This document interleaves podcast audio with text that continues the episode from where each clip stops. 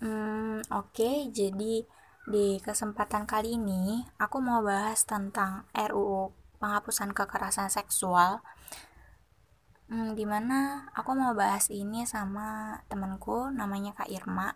Jadi kebetulan banget dia juga lagi ngejabat sebagai ketua Gender Talk. Gitu. Oke, yuk langsung aja. Uh, halo Kak Irma, udah lama banget nih ya kita nggak ketemu. Iya, udah lama banget. Apa kabar Kak? Baik, baik, alhamdulillah sehat. Gimana kabarnya Putra? Alhamdulillah sih sehat juga. Eh kita terakhir yeah. ketemu itu kapan sih? SMP ya? Iya, kita satu SMP ya. Koplak. Iya, jadi uh, Kak Irma Kak Irma ini dulu kakak kelasku waktu SMP. Jadi dulu itu kita awal kenal itu gara-gara satu ekskul ya kak? Iya iya kita PMR oh, waktu PMR. itu bareng. Uh, terus ya udah tuh lulus udah lost kontak eh tahunya ternyata kita ngambil jurusan yang sama waktu kuliah. Iya waktu itu kan lagi uh, Himapo lagi ada uh, ra, ra, rapat kerja atau apa gitu ya uh, di Surabaya oh, di kampus kamu ya? Iya. Iya di kampus kamu. Terus temen aku bikin snap gitu. Kamu juga bikin snap kan makanya aku ah. hubungin. Ya udah dari situ kom mulai komunikasi lagi kita berdua. Iya benar benar ya udah mungkin uh, bisa perkenalan dulu nih kak terkait latar belakang kakak terus uh, sekarang ambil jurusan apa terus sibuk apa juga nih sekarang gitu. Uh, iya. Uh, sebelumnya perkenalkan aku Irma Hairani aku mahasiswi ilmu politik di Universitas Nasional. Sekarang uh, sudah semester 6, udah mau jadi mahasiswa tingkat akhir nih. Terus skripsian ya? iya, terus sekarang juga mungkin lagi sibuk di gender talk aja, di gender talk. Terus alhamdulillah juga kemarin dapat amanah jadi duta baca Jawa Barat 2020. iya. Mungkin sekarang sibuknya itu aja sih sama sibuk kuliah gitu. Oh iya, mungkin bisa cerita dikit nih Kak tentang gender talk terus uh, ini bentuknya komunitas gitu kan ya? Iya, uh, jadi kita ini komunitas sebenarnya kita baru banget lahir ya, baru Desember kemarin, November, November kita baru mulai gender talk itu. Jadi um, kita baru mengadakan kegiatan diskusi-diskusi aja sih, karena kan baru lahir juga. Jadi kita ingin memperkenalkan dulu ke teman-teman yang ada di kampusku, di kampus teman-temanku yang lain gitu bahwa kita ada nih gender talk. Jadi kita mulai awal pergerakannya itu dari diskusi-diskusi dan gender talk ini kita uh, fokus ke isu tentang perempuan dan HAM. Jadi kita tidak hanya uh, fokus ke isu-isu perempuan, tapi kita juga ngobrolin HAM juga karena kan kalau kita memperjuangkan hak perempuan itu kan gak terlepas dari uh, hak asasi manusia gitu. Oke, kayak gitu ya. Iya. Hmm. Untuk kegiatannya berarti ada diskusi rutin gitu ya, Kak? Iya, uh, waktu sebelum pandemi ini kita rutin sebulan sekali itu kita ada diskusi publik. Jadi kita juga ada diskusi internal sama diskusi publik. Diskusi publiknya itu rutin sebulan sekali. Dan karena ada pandemi, kita nggak boleh membuat kerumunan. Ya.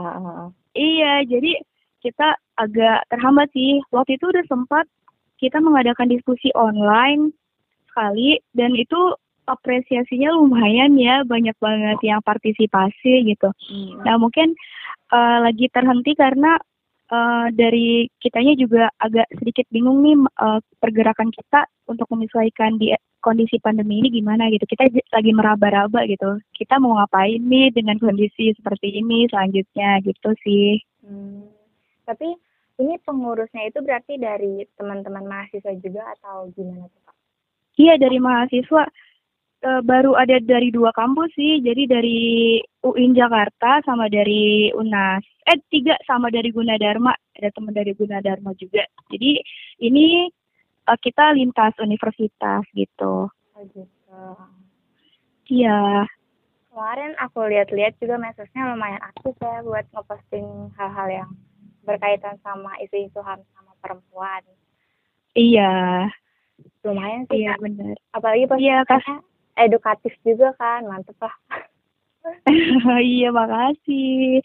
Karena kan eh, kayaknya hal itu yang bisa kita lakuin di tengah pandemi ini ya hal itu aja gitu. Mungkin next time bisa ada lagi yang lain. Doain aja ya. Siap, senang ditunggu. Iya. Siap-siap. Terus eh, ngomong-ngomong tentang gender nih, eh, beberapa hari lalu kita sempat dikejutkan juga kan sama berita tentang eh, beberapa RUU yang mau dikeluarin dari prolegnas sama DPR. Salah satunya itu RUU PKS.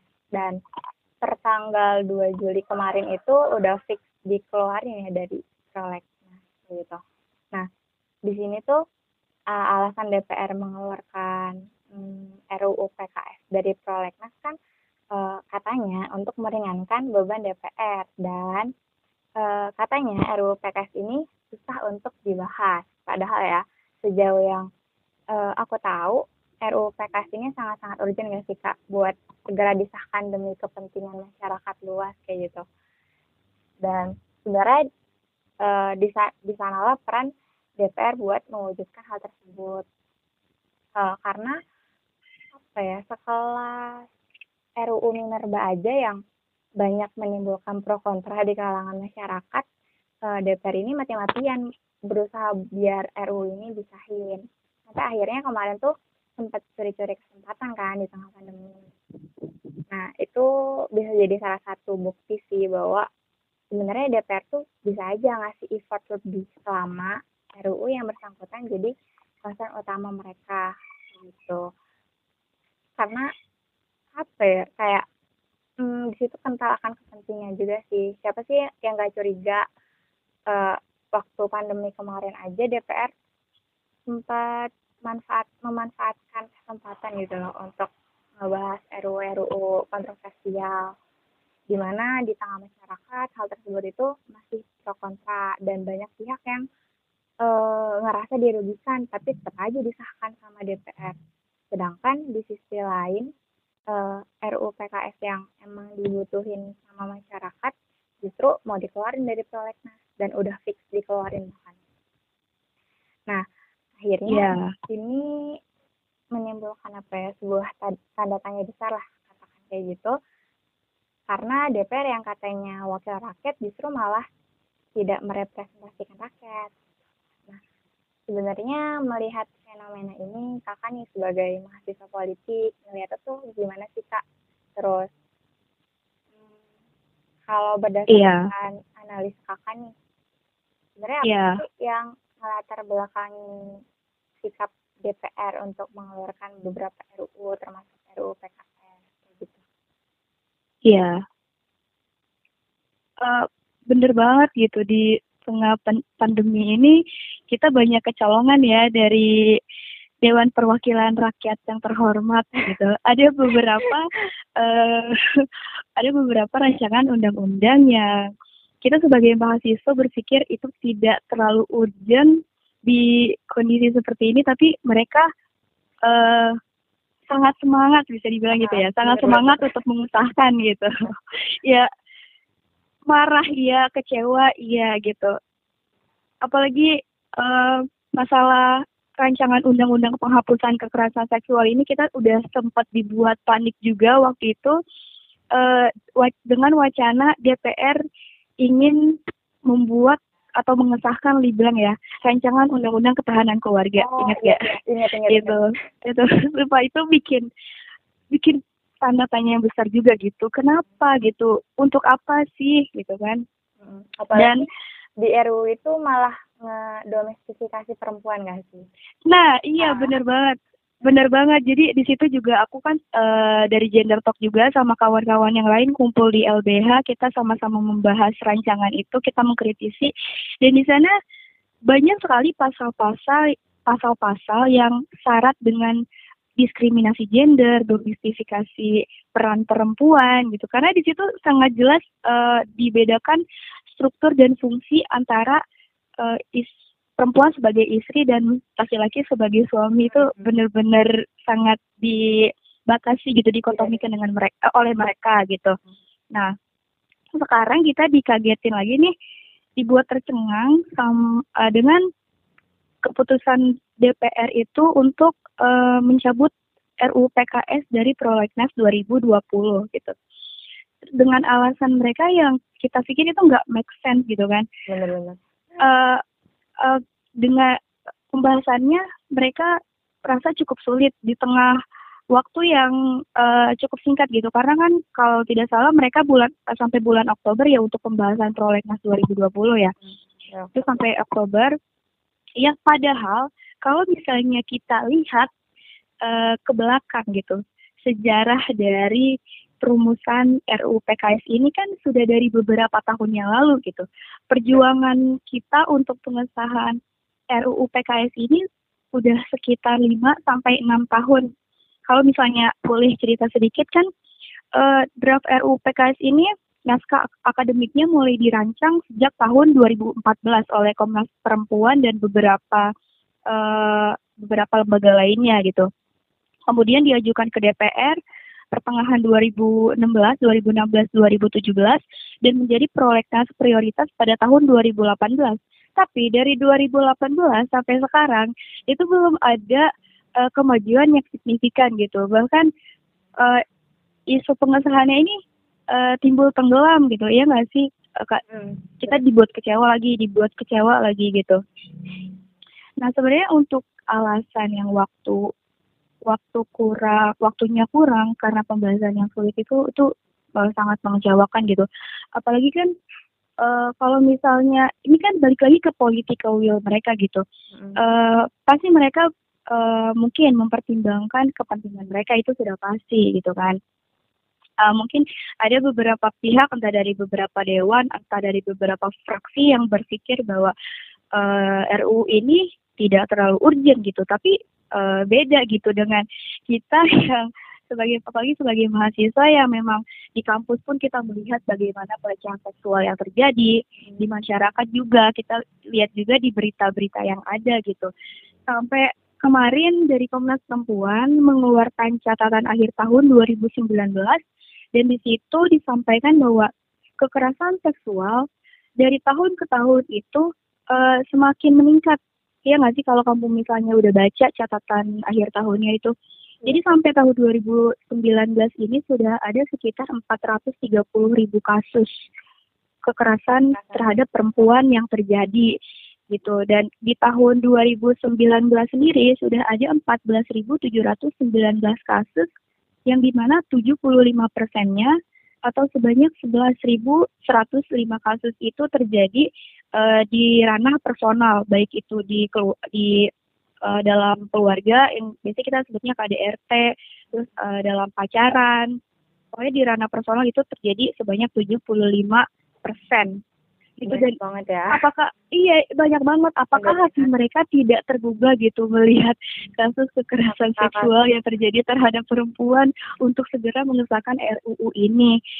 Itu itu yang buat eh, gak masuk akal sih ya.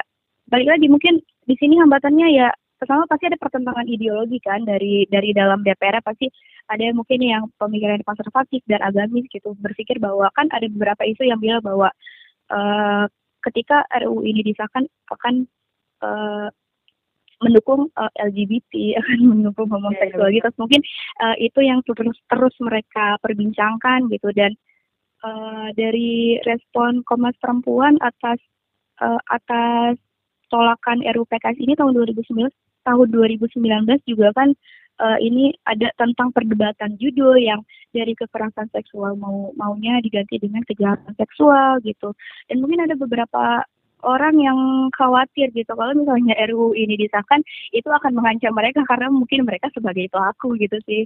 Ini pikiran negatif apa aja sih gitu mungkin. Sebenarnya kompleks banget ya apalagi dari Mm-mm. eh, internal DPR sendiri dari sikap-sikap yang mereka keluarkan terlihat bahwa kayak menunjukkan indikasi bahwa DPR emang gak terlalu mau tahu atau malah nggak peduli nggak sih sama isu perempuan? Iya, mereka memilih untuk tidak peduli mungkin bisa dibilang seperti itu ya karena kan aduh mereka tuh udah bisa akses gitu datanya dari Komnas Perempuan bahwa kasus kan? kekerasan seksual. Iya dari itu terbuka. gitu terus hmm. uh, yang jadi pertanyaan besar selanjutnya ya kayak terkait representasi perempuan di parlemen sih. Kita tahu bahwa uh, isu-isu kesetaraan gender itu kan mulai didengung-dengungkan kan didengung-dengungkan salah satunya uh, lewat kuota 30% di parlemen. Dan kita tahu bahwa Mbak Puan adalah ketua DPR yang punya kedudukan strategis di parlemen. Sekaligus mungkin dia juga bisa jadi wakil ya dari kalangan perempuan. Uh, iya. di mana tujuan sebenarnya dari representasi perempuan di parlemen ini kan agar uh, suara-suara perempuan yang marginal bisa direpresentasikan dengan baik. Nah, yeah. lihat dari RU yang dikeluarin dari RUU PKS yang dikeluarin dari prolegnas, padahal ketua DPR-nya itu perempuan yang harus merepresentasikan uh, suara perempuan. Pada akhirnya jadi sebuah pertanyaan besar sebenarnya uh, ngelihat fenomena ini menurut kakak uh, keberadaan perempuan di parlemen ini benar-benar ngejamin gak sih kak suara perempuan itu bakal iya. kasihkan yang baik.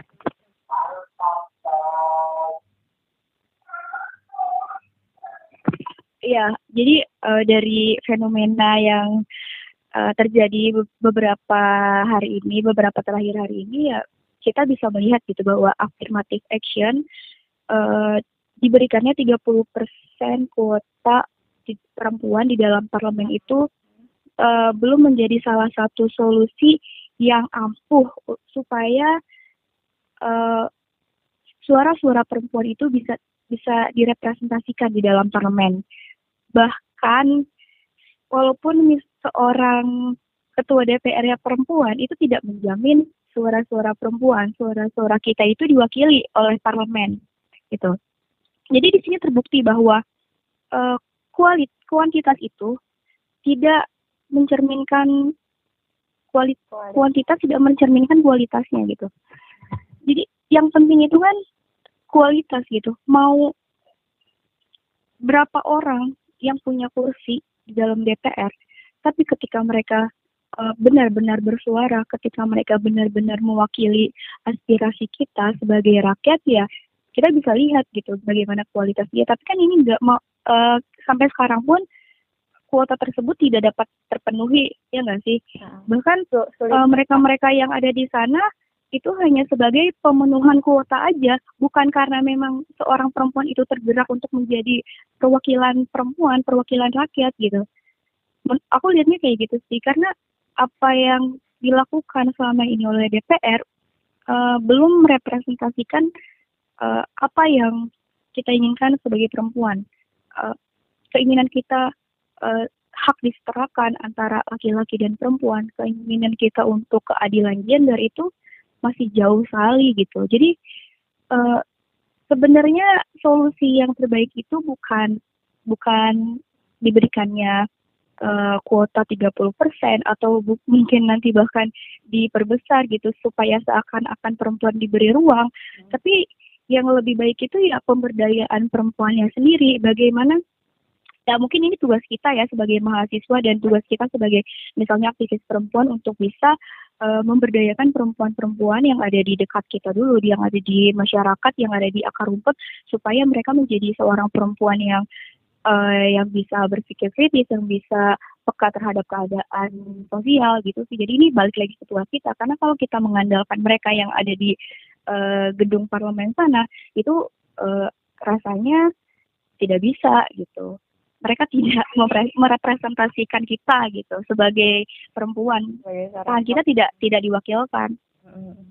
Gitu. Berarti jadi PR kita bersama ya ke depan gimana caranya biar ya kelompok kelompok-kelompok marginal kayak perempuan, terus mungkin kelompok-kelompok lain yang masih suaranya masih belum disuarakan. Uh, jadi PR buat kita bersama biar wakil-wakil kita ini lebih uh, peka sama isu-isu kayak gitu. Terus mungkin uh, aku mau coba beralih ke substansi dari RUU PKS kak iya uh, kayak yang tadi kakak bilang itu kan RUU PKS itu berangkat dari uh, Komnas Perempuan diusulin sama Komnas Perempuan di mana uh, awalnya itu berangkat dari riset bahwa uh, data kekerasan seksual pada perempuan itu sangat-sangat banyak bahkan uh, tiap tahunnya itu selalu meningkat gitu. Iya. Sampai akhirnya mereka uh, terus mendesak DPR, terus uh, ngajuin naskah akademik juga sampai akhirnya masuk ke prolegnas itu tahun 2016 atau berapa sih? 18. 2018 ya. Nah, ya. Tapi sampai sekarang masih belum juga menemui titik temu atau titik terang gimana akhirnya kelanjutan nasib dari RUU PKS ini padahal ya banyak juga kan orang-orang di luar sana yang menyuarakan yang mendesak bahwa RUU PKS ini harus segera untuk disahkan karena ya mereka sadar bahwa fakta kekerasan seksual itu nyata adanya dan makin serius dari hari ke hari dan bahkan yeah. hmm, dalam 12 tahun terakhir itu angka kekerasan seksual ini meningkat sampai uh, 792 persen. Iya, hampir 800 persen. Uh, yang itu sangat-sangat fantastis angkanya. Iya. Terus uh, di sini kan berarti menunjukkan bahwa sebenarnya urgensitas dari RUU PKS ini terletak pada fakta bahwa kekerasan seksual itu kekerasan uh, seksual yang selalu mengalami peningkatan dari hari ke hari mungkin iya selain fakta bahwa fakta ini dari kakak mungkin ada pandangan sendiri atau mau menambahi terkait urgensitas dari RUU PKS ini kenapa okay. uh, eh, harus segera buat disahin gitu. Iya, ada beberapa hal lagi sih yang aku soroti gitu. Uh, aku ber, aku pandanganku itu ada dua kemungkinan uh, kenapa data yang disampaikan Komnas Perempuan itu dalam catahunya tahun 2019 itu uh, kekerasan seksual itu meningkat. Hmm. Yang pertama, uh, memang kasus kekerasan terhadap perempuan di Indonesia itu uh, meningkat. Jadi ya data itu bisa meningkat ya memang karena kasusnya itu meningkat gitu. Memang banyak uh, peningkatan terhadap kasusnya itu dan kita sadar bahwa kasus-kasus kekerasan seksual itu sekarang beragam. Banyak macamnya. Entah yang itu perempuan vaginanya dicangkul, entah yang ini yang itu makin gak masuk akal gitu kan kasus-kasusnya gitu. Ah, nah, yang kedua e, dari data yang disampaikan itu kita bisa melihat bahwa semakin banyak masyarakat yang berani melapor gitu. Hmm. Dan dari Catahu itu disampaikan bahwa e, masyarakat banyak melapor ke UPTA. UPTA itu e, unit unit perlindungan perempuan dan anak uh, yang yang lembaga itu berada di bawah uh, kepolisian gitu. Hmm. Nah di sini kan terlihat bahwa masy uh, masyarakat semakin mau untuk speak up gitu, semakin mau untuk uh, memperjuangkan haknya sebagai korban bahwa uh, itu adalah kasus kekerasan seksual dan harus ditindak secara hukum gitu. Bukan lagi yang seperti gaya lama bahwa Eh, kasus-kasus kekerasan seksual bisa diatasi dengan uh, cara kekeluargaan dengan damai gitu nggak lagi kayak gitu. Jadi masyarakat kita ini sudah peka terhadap hukum gitu. Mereka sudah berani untuk uh, berbicara gitu. Tapi ada keganjilan di sini. Dari 4.124 kasus yang dilaporkan ke UPPA hanya sebanyak 940 kasus yang sampai ke pengadilan negeri ini kan menjadi sebuah tanda tanya besar gitu. Dari dari 4000 mengapa hanya ada 900? Apakah uh, apakah ada hambatan-hambatan lain gitu? Dan ini bisa ini ini bisa dijawab gitu dengan RUU PKS ini gitu. Mungkin mungkin saja kasus kekerasan seksual yang sudah dilaporkan tidak dapat diproses karena belum ada payung hukumnya. Hmm. Payung hukum yang sudah ada sebelumnya baik itu di KUHP atau di undang-undang tentang kekerasan dalam rumah tangga itu belum bisa mengakomodasi kasus-kasus kekerasan seksual yang pada hari ini uh, sudah sangat beragam. Jadi uh, proses hukum yang terjadi itu tidak bisa dilanjutkan gitu. Itu bisa saja terjadi. Makanya penting sekali untuk uh, undang-undang penghapusan kekerasan seksual ini disahkan gitu supaya korban-korban yang sudah berani untuk melapor yang sudah peka terhadap hukum mereka dapat diakomodasi gitu. Dan kepercayaan masyarakat kepada negara kepada pemerintahan pun bisa semakin meningkat gitu.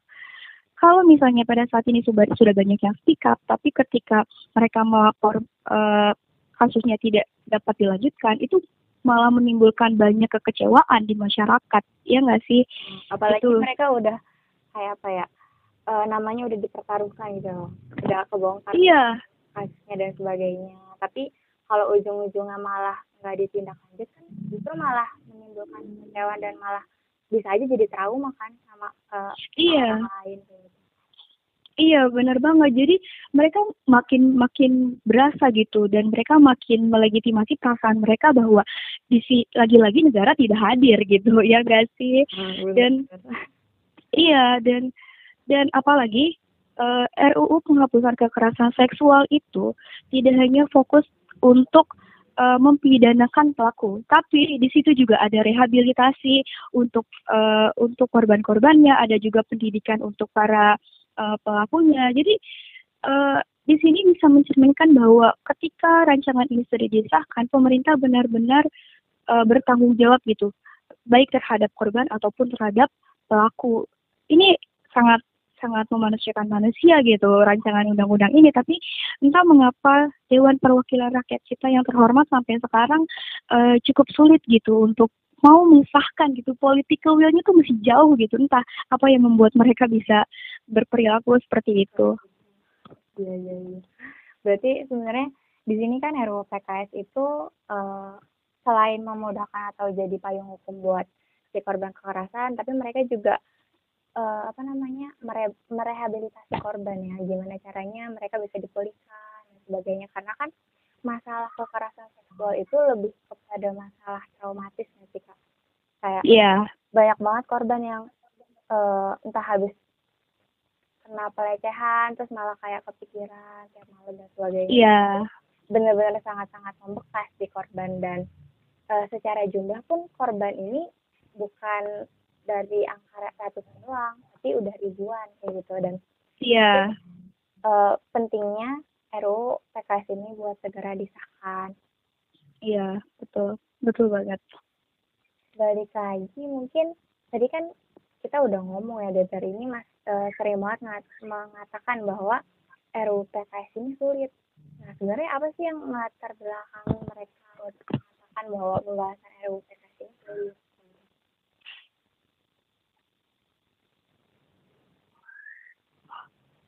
Kalau bisa diulang nggak? Suaranya putus-putus. Oh, Oke. Okay. Iya, jadi kan uh, tadi itu kita ngomong kan kalau misalkan DPR itu mengatakan bahwa pembahasan RUU PKS ini sulit. Iya. Nah, sebenarnya apa sih yang membuat mereka mengatakan uh, bahwa pembahasan RUU PKS ini sulit dalam uh, dalam apa namanya perihal apa itu dikatakan sulit gitu.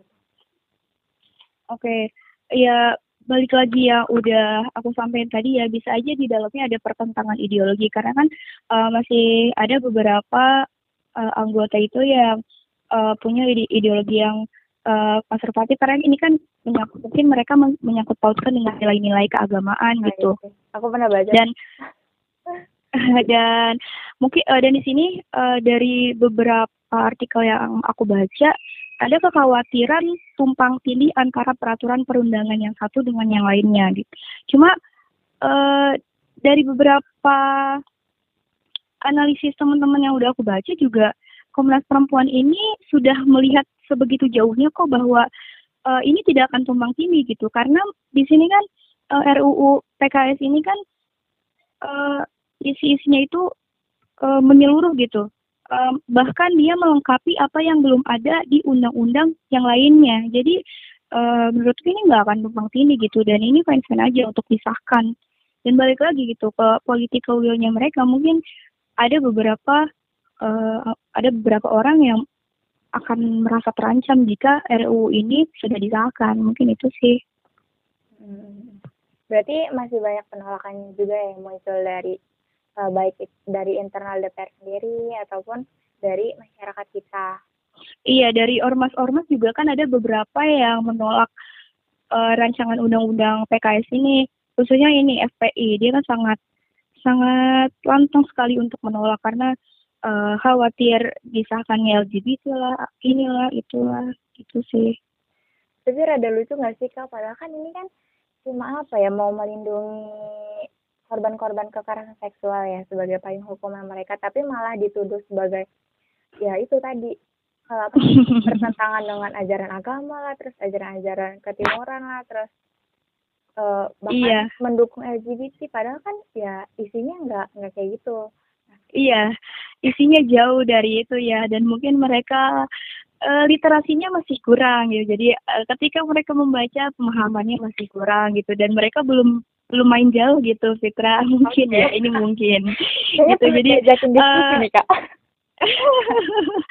mungkin apa yang mereka lihat itu uh, dasar-dasarnya aja sebenarnya kan uh, pentingnya literasi itu ya jadi sebagai okay. baca kan uh, ingin pentingnya literasi itu kan uh, begitu jadi ketika kita membaca suatu bacaan nggak hanya maknanya itu nggak hanya seperti apa yang kita baca tapi kan kita harus berpikir lagi gitu bahwa di balik bacaan itu apa maksudnya gitu. Apa sih sebenarnya yang ingin disampaikan dari dari suatu bacaan tersebut gitu? Apalagi kan ini undang-undang gitu kan. Ya. mungkin mereka belum bisa sampai ke sana gitu. Ya kita berdoa aja yang baik-baik untuk mereka supaya uh, semoga ya kan kita ambil hikmahnya gitu dari dicabutnya dari uh, eh, RUU PKS dari Prolegnas uh, ini bisa jadi refleksi kita lagi bersama-sama untuk meninjau ulang isi-isi dari RUU PKS dan nantinya ketika uh, uh, periode selanjutnya dijad, dimasukkan lagi ke Prolegnas dan mereka bisa benar-benar mendukung gitu dan melihat bahwa RUU PKS ini memang bertujuan untuk memanusiakan manusia, untuk toleransi di Indonesia, untuk menghargai uh, sesama manusia yang ada di Indonesia. Kita berdoa aja. Tapi kan uh, di sini masih belum ada kepastian ya kak kalau misalkan iya. RUU PKS ini bakalan lagi ke prolegnas tahun depan misalkan kayak gitu. Kadang kan iya. DPR kita gitu kan suka ngeprank. Mereka tuh kadang kan nggak bisa ditebak kan janjinya apa tahun iya, apa. benar. Gitu. Nah, terus kalau misalkan kayak gitu kira-kira uh, kelanjutan dari RUU PKS di eh, RUU PKS ini tuh gimana ya? Kalau misalkan um, uh, seandainya yeah. hal tersebut benar gitu Iya, uh, itu juga jadi salah satu pertanyaan besar sih ketika ini dicabut dari prolegnas 2020, kabarnya nanti gimana ke depannya gitu kan. Ya, uh, untuk saat ini kan kita belum bisa demo gitu secara langsung ke depan DPR ya. Kita cuma bisa demo online aja, ya mungkin itu bisa kita lakukan gitu dan sambil berdoa supaya uh, hatinya para anggota dewan yang terhormat ini bisa terketuk gitu kan. Kalau misalnya eh, tahun-tahun nanti itu digantungi lagi, digantungi lagi, mungkin kita berdua perlu mendobrak pintu parlemen kita, kita jadi anggota dewan. Iya. mungkin ini tugas kita gitu. Pun dari sekarang juga ini tugas kita sih. Berat sih kak. Berat. Iya berat banget karena balik lagi DPR kan suka ngeprank gitu ya. ya. Kita nggak tahu sebenarnya apa ya ke depannya nanti apa yang mau mereka perjuangkan kita nggak ada yang bisa nebak gitu. Karena kan ya kayak pandemi ini aja tiba-tiba dong RU Minerba disahkan. Iya, aduh nggak ada yang bisa tahu pikiran mereka itu gimana gitu ya. Itu politik gitu. Politik emang emang susah untuk itu bahkan sel selalu ada hal lain di balik hal lain gitu. Ya benar benar benar. Iya berarti uh, berarti kan yang mesti kita lakuin ya saat ini kita kan nggak bisa demo ya kan kan kak? Iya. Cuma bisa bersuara di media sosial media sosial. uh, yeah. surat terbuka habis itu petisi-petisi gitu. Nah iya eh, benar. uh, selain hal kayak gitu ada ada lagi nggak sih kak cara yang mungkin dengan cara itu kita bisa mendesak DPR ini biar lebih peduli, peduli nih Mm-mm. Kalau misalnya tujuannya untuk ke DPR, aku belum terpikirkan gitu. Apa sih langkah yang cukup uh, signifikan gitu? Iya, yang cukup berpengaruh untuk bisa mempengaruhi mereka. Sampai sekarang aku belum uh, belum kepikiran gitu apa. Cuma kan uh, selain konflik vertikal gitu, konflik antara masyarakat dan DPR, tapi kita juga punya konflik horizontal gitu antara kita dan teman-teman antara masyarakat gitu. Uh, pemahaman mereka kan akan RUU ini ada beberapa yang masih belum paham gitu bahwa mereka masih termakan oleh isu-isu RUU PKS ini nanti bisa melegalkan LGBT, bisa mendukung homoseksualitas dan segala macam. Dan mungkin itu sih tugas kita uh, mengklarifikasinya, menjernihkan pandangan tersebut bahwa RUU PKS ini nggak seperti itu loh, nggak seperti apa yang kalian pikirkan itu loh gitu. Dari apa? Dari edukasi, edukasinya bisa melalui apa? Bisa melalui tulisan. Kita manfaatkan media sosial kita masing-masing untuk kita mensosialisasikan bahwa nilai-nilai dari uh, eh, RUU PKS, substansi dari RUU PKS ini sangat baik, sangat mulia gitu. Itu sih yang mungkin aku pikirkan bisa kita lakukan gitu. Kalau karena secara power untuk kita mendobrak DPR, untuk kita mempengaruhi DPR itu cukup sulit. Gitu. Perlu ya, sayang banyak juga.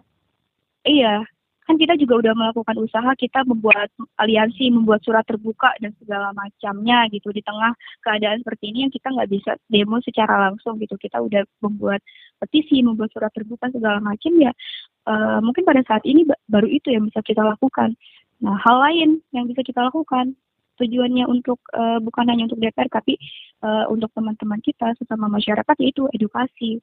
Itu sih oke berarti lebih ke edukasi masyarakat kita Iya.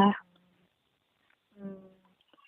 Uh, udah sih mungkin itu sih kak. Uh, terakhir mungkin dari iya. kakak ada pesan atau saran atau mungkin harapan nih biar perjuangan perempuan mm -hmm. untuk menghapuskan kekerasan seksual atau tidaknya menciptakan uh, iklim keadilan bagi korban ini bisa sampai setelah iya. ke depan.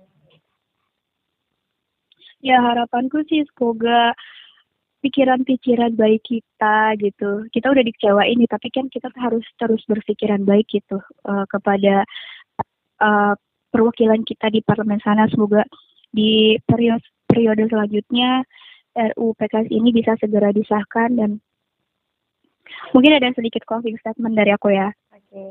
Uh, gini. Dewan Perwakilan Rakyat yang katanya terhormat mestinya sadar akan urgensi pengesahan rancangan undang-undang penghapusan kekerasan seksual. Semakin lama disahkan, maka korban akan semakin bertambah dan pelaku tak kenal lelah. Jangan hanya karena ingin melindungi kepentingan sendiri, kalian, para anggota dewan yang terhormat, lupa akan amanah untuk mewakili suara rakyat. Suara kami, suara perempuan, yang dulu saat pemilihan, kami sangat kalian cintai dan hargai. Rancangan undang-undang penghapusan kekerasan seksual bukan hanya untuk korban atau pelaku, tapi untuk kita semua. Karena kekerasan tak pernah pandang bulu, siapa pun bisa terjerat. Mungkin itu aja sih. Makasih untuk diskusi sore hari ini, Fitra. Makasih Kak, udah ngasih sudut pandang baru nih buat yep. teman-teman yang ngedengerin kayak gitu. Sekali makasih banyak. Iya. Iya, makasih juga semoga gender talk juga bisa terus aktif nih buat mengedukasi teman-teman di luar sana biar makin aware sama isu-isu ketidakadilan gender kayak gitu. Ya, amin. Makasih, makasih. Semangat juga ya. Iya. Kita semangat kuliahnya. Semangat kuliahnya. iya, amin ya Allah. Oke, Kak. Thank you. Yo, thank you.